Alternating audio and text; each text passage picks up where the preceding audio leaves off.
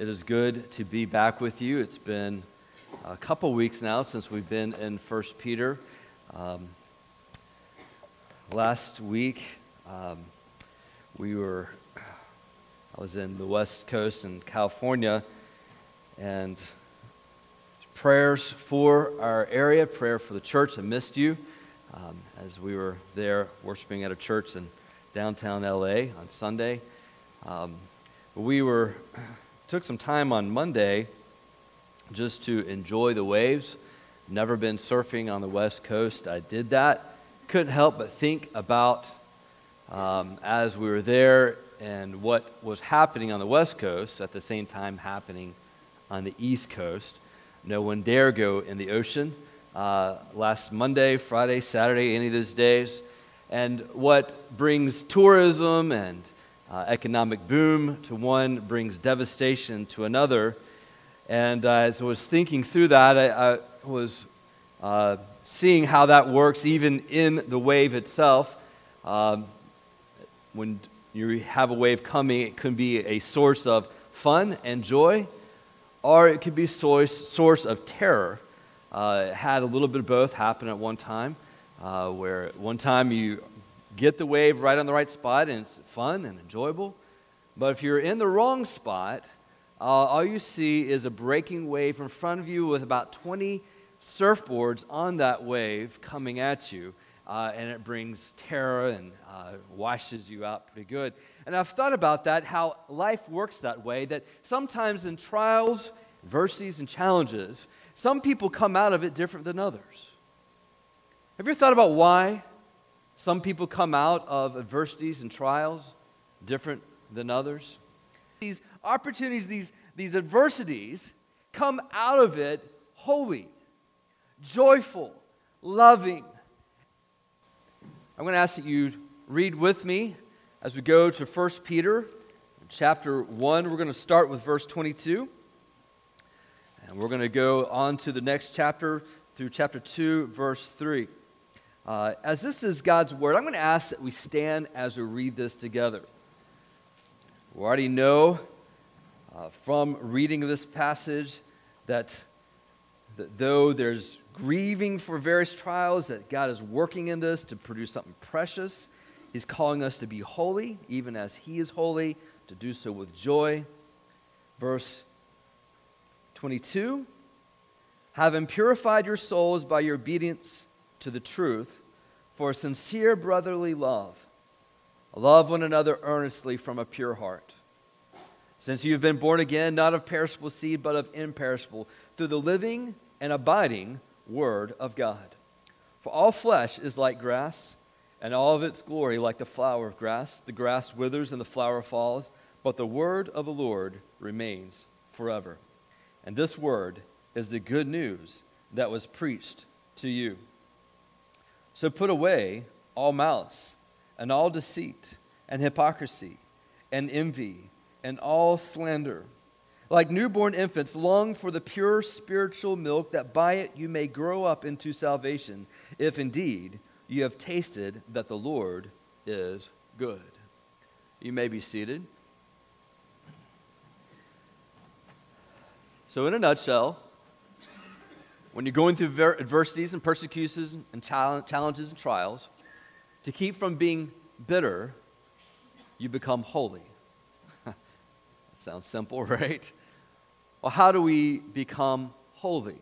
As God has called us to be holy, we've looked at the reasons why, the motivations, but let's look now at how that happens. How do we enter into holiness? And so he says, first of all, as we read verse 22, having purified your souls by your obedience to the truth. And so this is speaking to something that we've done in the past, we continue to do. We are in a process of purifying our souls. This is the pursuit of Christ likeness, pursuit of holiness. So, uh, J.I. Packer, in, in, describing this passage, used uh, three phrases that's used for every believer for growing in Christ.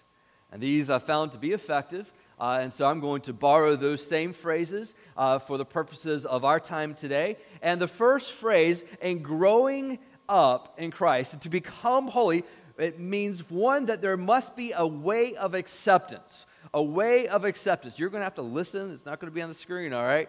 Just the old days, right? It's the way of acceptance. The second way is the way of exchange. And the third is the way of nourishment. All right, so for the believer, there must be a way of acceptance, a way of exchange, and the way of nourishment. So let's first look at this idea of the way of acceptance. We see this right in our text we just read in verse 22 that having purified your souls by your obedience to the truth. That is to say, that there must be an acceptance of authority in our life. Uh, when we go through difficult, hard trials uh, persecutions, he says, you purify by obedience to the truth. And so, what does that mean? Well, first of all, authority of God's law. What is God's way? What is his direction? We must accept that. And then, secondly, to say, how has he declared us? Who has he declared us? Do we accept that? So, first of all, when we talk about obedience to the truth, the law of God, simply when he says to us that there is a way that is pleasing to God and a way that is not. And so, in the midst of persecution, in the midst of trials, when people work harshly against us, here's the temptation I'm going to show them. I'm going to hurt them. I'm going to do to them like they've done unto me, right? Isn't that biblical? You know, eye for an eye, well, no, not exactly.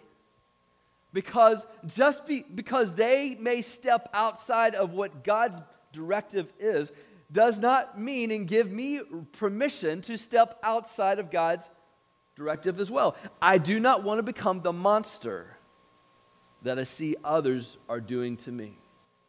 And that's the way of the world, isn't it? When people work harshly against, we start becoming who they are, trying to show them and teach them. But instead, to say obedience to the truth is to say, is to say God's way must prevail in my life. His directives, whether it's to say not to slander, well, we don't slander. To say we don't return evil for evil, but we turn good for evil, that is God's directive. When we don't twist, twist the truth to look good uh, when there is generosity, to God is directing us to be generous with our materials and our resources despite what happens. These are very counter to the world we live in, right? But it's to say, as a believer, I'm going to accept that. And so when I deal with this, I have to accept God's word as truth, His directive, His law still applies in my life. But not only does His law, His word, His directives, but what has He declared us? And this is where we get into the gospel. He has declared us the, this truth. He said, You're messed up sinners. And the, and the fact of the matter is, is we really are probably more messed up than we know. We come to it thinking, yeah, okay, I make mistakes. But we don't really want to accept the fact that even to the core and motives of why we do what we do is twisted and treasonous against God we are more messed up than we might want to think but the truth of it is is that we are. But yet god loves us. He sent his son to die for us. And so we are even more loved than we could imagine that anyone could love us. And so that is the, the truth that we must accept that we're messed up but by god's grace we are loved and cherished and children of god. So to grow up accept god's authority the way of acceptance. So, having purified your souls by your obedience to the truth. And so, when we read the Word of God together and we see the directives of it, it is to say this is not a multiple choice. This is not something that we can just take as a buffet. I, I don't really like that directive. I like these others, but you know, I, I like being loved by God, but you know, generosity, ah, that, that hurts. Um, and, and, so we, get, we have to see this, but we keep on reading having purified your souls by your obedience to the truth for a sincere brotherly love, love one another earnestly from a pure heart. This is where we get to the way of exchange. For us to grow up in Christ, to grow up in our faith, there must be the way of acceptance of God's authority but there also must be this way of exchange. What do we mean by exchange? Well, it's found right there where it says that we are obeying the truth for a sincere brotherly love. The exchange of this person matters more than me. Their needs matter more than my, need, my needs. I wake up and I'm born, I'm birthed into this idea of I need, I need, I need, and everyone around me is just like a, an emotional bank to satisfy my needs. Does that sound harsh? But is it true? When you get those pictures back and you see someone post something out of a picture, uh, how would you judge the quality of that picture? Is it how, how you look? You look and say, oh, that's a good picture. Well, why? Well, my hair looked good, you know? Everyone else here is sticking straight up or something, you know, but, but you said that's a good picture because of who we are. And so we, we see this. And there's, a multitude of examples as we look in this, but when we say for a sincere brotherly love, we obey the truth of God. Let God's authority speak into our life so that we will love people. We'll exchange their needs for our own. And so we start looking for that. And so one of the hard things about accepting God's authority is that God has very clearly, very thoroughly, all throughout Scripture says, love your neighbor. Love these people. And I, I read God's authority and said, you know, this would be so much easier that wasn't there. But this is there, and I can't change. I can't erase it. I can't pretend like God didn't direct this. And so when I go to God's authority, it takes me to the very next uh, method or process of growing and the way it's changed when He says, okay, great, here's my authority. Authority is directed to loving people. is to do so with a sincere brotherly love. Is, uh, then love one another earnestly from a pure heart. These are two different words used for love, but in other words, Cover it all. Brotherly love, godly love, self sacrificing love. Uh, do it all. Do it earnestly from a pure heart. Now, um, some of your translations might say love deeply. When you read that word, it is to say energetically, uh, perhaps maybe strenuously. Uh, I love this Sunday out of all the year for the last few years. And, and y'all know why? because this is the Sunday that they do the Rex Wellness Triathlon. And they come right by here. And, uh, I, you know, we drive up um, Poole Road, and, and the, the, bicycle route goes there. And I, I, have done a triathlon, so I know, I, I, remember some of the thoughts, the memories, the feelings of those things, the, the, of that type of one. And so I like to give play by play commentary as I drive by.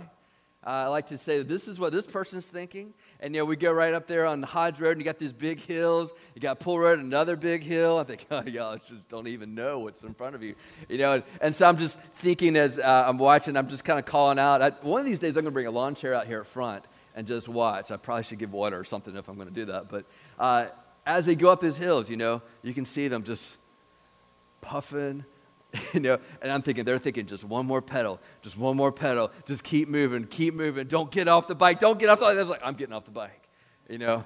You just, you just watch that happen. And, and, so you, you see them, they're pouring out their energy. And it's, it's amazing that uh, to get more energy in life, you have to wear your energy out. Have you ever thought of, you realize that? To get more energy long term, you have to have these short term bouts where you thoroughly just exhaust yourself, where you get to the point where I don't want to move one more step. But in the process of doing that, you develop energy. And so when he says, love from a pure heart, love earnestly, or love deeply, it is to say, love strenuously, love people to exhaustion, to the point where you are worn out. And in the doing of that, your capacity to love grows as you continue in this way. And it is as draining, as exhausting as any kind of physical exertion to emotionally, spiritually put the needs of someone else in front of them. So here's the thing when someone offends us, insults us, injures us in some way, intentionally, directly, there's usually two or three options that we have. The first option is I'm going to go after them and I'm going to hate them. All right? This is where you take active measures, active steps to make them miserable. But, you know, we're Christian, so that doesn't sound right. So here's the second option that's probably more taken. I will not go after them, but I will hate them. I'm not going to pursue them. I'm not going to uh, send out letters against them. I'm not, I'm not going to send emails. I'm not going to post things. I'm just going to pretend like they never existed in my life. If I happen to see them in a grocery store, I'm out of there. I'm not going to pursue them, but I'm going to let the bitterness reside. Because somehow we feel like if we don't let go of the bitterness, that they're getting away with something. The third option, and it really is just this pursue them and love them. Pursue them and love them. Go after them with love. To seek their repentance. To desire repentance without one bit of vengeance.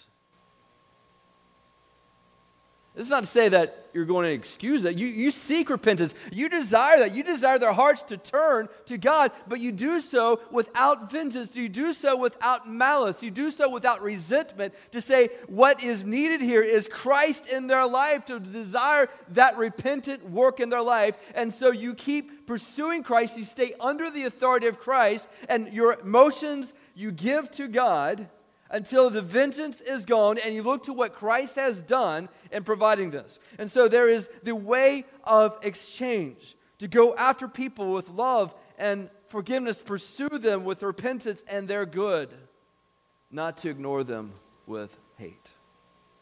Which takes me to verse 23. These three ways are necessary for us to grow up in Christ. Uh, he says, uh, having purified your souls by your obedience to the truth, the way of acceptance. For sincere brotherly love, love one another earnestly from a pure heart, the way of exchange, putting the needs of someone else above your own. And this takes us to how do I do that?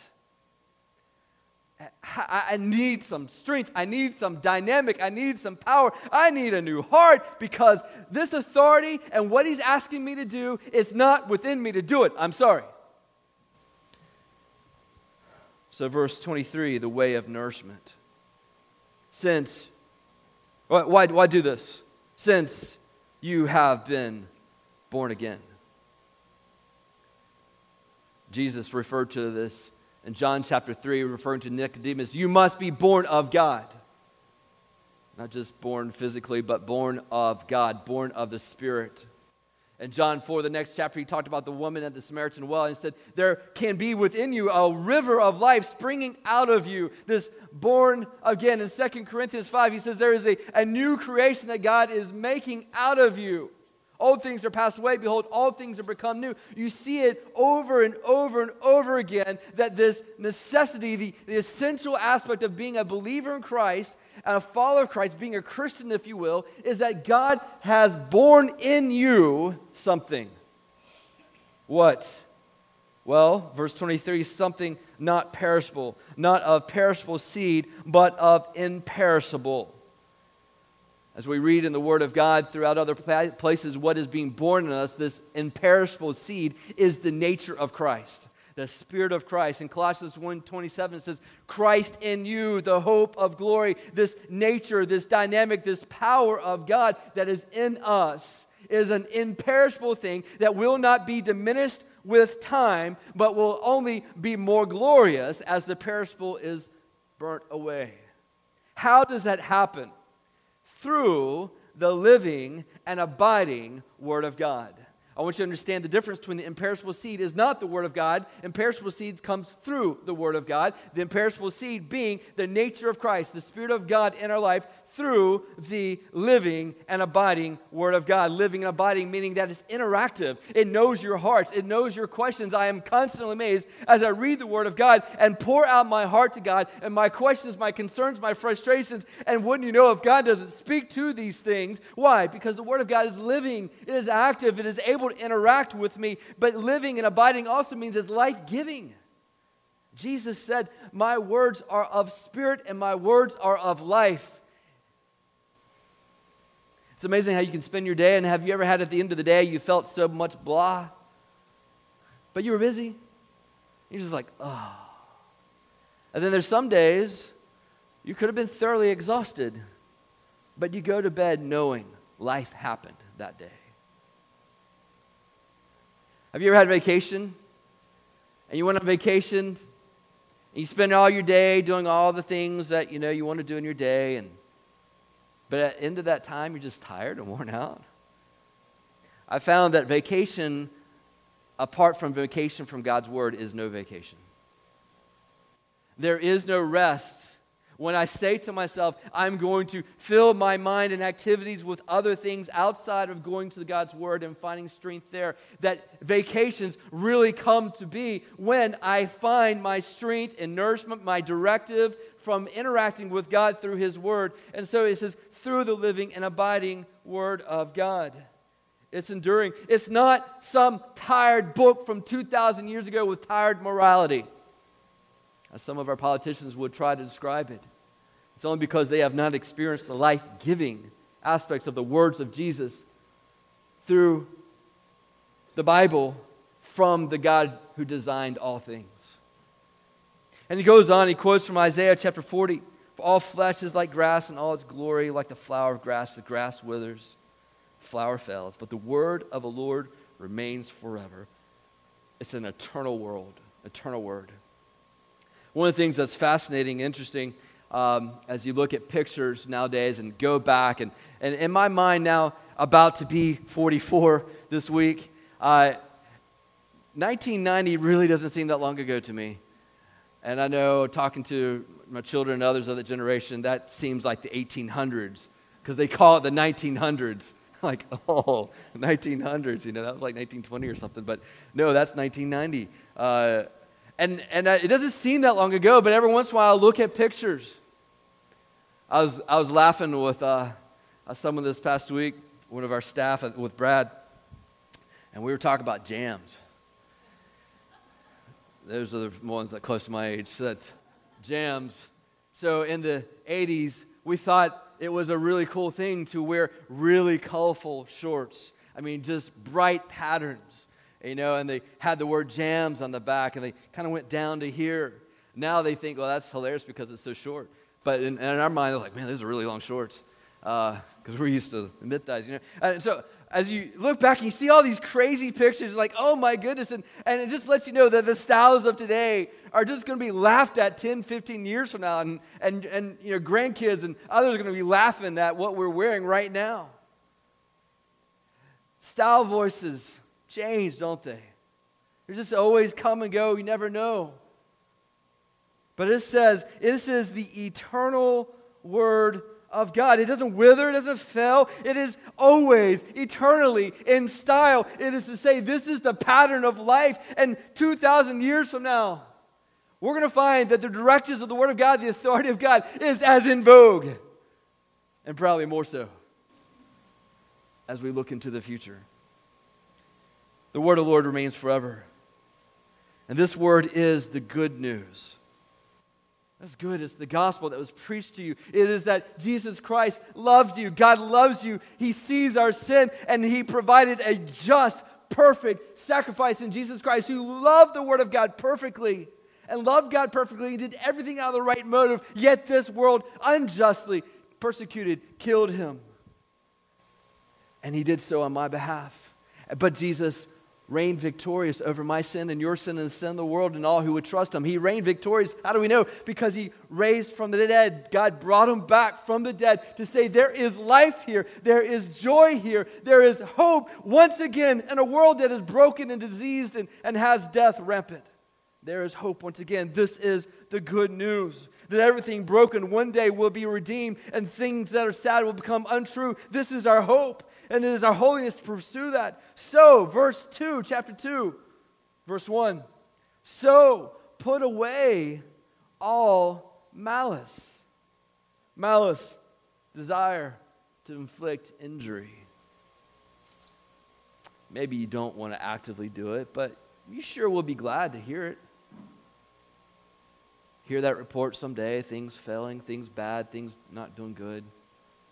Yeah, that'll show them. Put away all malice. Put away all deceit, deliberate dishonesty. put yourself, making yourself look good. Put away all hypocrisy when you're acting apart but concealing your motives. Put away all envy, a resentful discontentment about life, about others. Put away all slander, to speak against someone, running others down verbally, to assault a person's character, reputation. have you noticed all these things tend to be sins of community? You can't do this by yourself very well. But when you're with others, this is where your faith, your internal hope comes evident externally. That's why we have a church to know how to put faith in practice with one another and to say, the authority of God, to purify ourselves in all truth and obedience to the truth. God says this is out of bounds. I cannot bless this. I cannot honor this. This is not of Christ. This type of speech, this type of thinking, these type of motives, this is not of Christ. This is of the world. This is of Satan, and it's not to be a part of heaven. So there's a putting away of all these things, like newborn infants long for the pure spiritual milk that by it you may grow up until salvation, if indeed you have tasted that the Lord is good. A newborn infant, it's a good comparison for some of us as we are new in the faith or we're growing. It's to, it's to say we're unstable sometimes, that we are self centered sometimes, we are gullible sometimes. And so the corrective is to pure desire, the pure spiritual milk of the Word of God that gives us discernment so we won't be so gullible, to gives us Christ centeredness so that we see something more beautiful within ourselves to which we are centered upon, to give us the anchor for our hope so that we are no longer unstable, to crave it like a newborn milk, a, newborn babe for milk. It's, it's amazing. You can, you can put a pile of money uh, in front of a babe. And they don't really care about it whether, you know, they might try to see if it provides milk. You know, stick it in their mouth. I mean, you can put car keys. I mean, they will play with it, but they don't understand and value. If you put milk and keys, or milk and money, or milk and pictures, or milk and whatever, the baby's going for the milk. I want that. I know what that does. I, it's needed for me. It's to say, as believers, that there's a whole world of options in front of us. But to say, in all the world, I want Jesus. In all the world, I want to know who He is. In all the world, the things offered to me, let me pursue Him in the Word of God. If things happen, if things are hard, if persecution happens, if it helps me get more of Christ, then praise God, because there is my hope, there is my joy, there is my holiness. That by it you may grow up until salvation, if indeed you have tasted that the Lord is good. So the simple question is Have you tasted that God is good in your life? Has He been good to you? It is evident, not by what you say, it is evident by your craving. Your craving, are you craving God's word? These are where habits speak in. In a few weeks, we're going to talk about spiritual, or talk about social media and entertainment. And I'm just going to give you a little sneak. If it robs us of desire, and habits of seeking God, it's a problem. What are the habits of our life? Do our habits, your habits reveal your cravings. So, what do your habits show about how we crave the Lord? We're going to sing together Thy Word. Thy Word is a lamp unto my feet, a light unto my path. We're going to sing to God about His Word. But is it true of our heart? We can all grow up in Christ. Adversities, challenges, persecutions will come our way. But what is going to be required of each one of us is go the way of acceptance, accepting God's authority, the way of exchange to say, I'm going to put the needs of others above my own, and the way of nourishment. What satisfies our soul? Let's.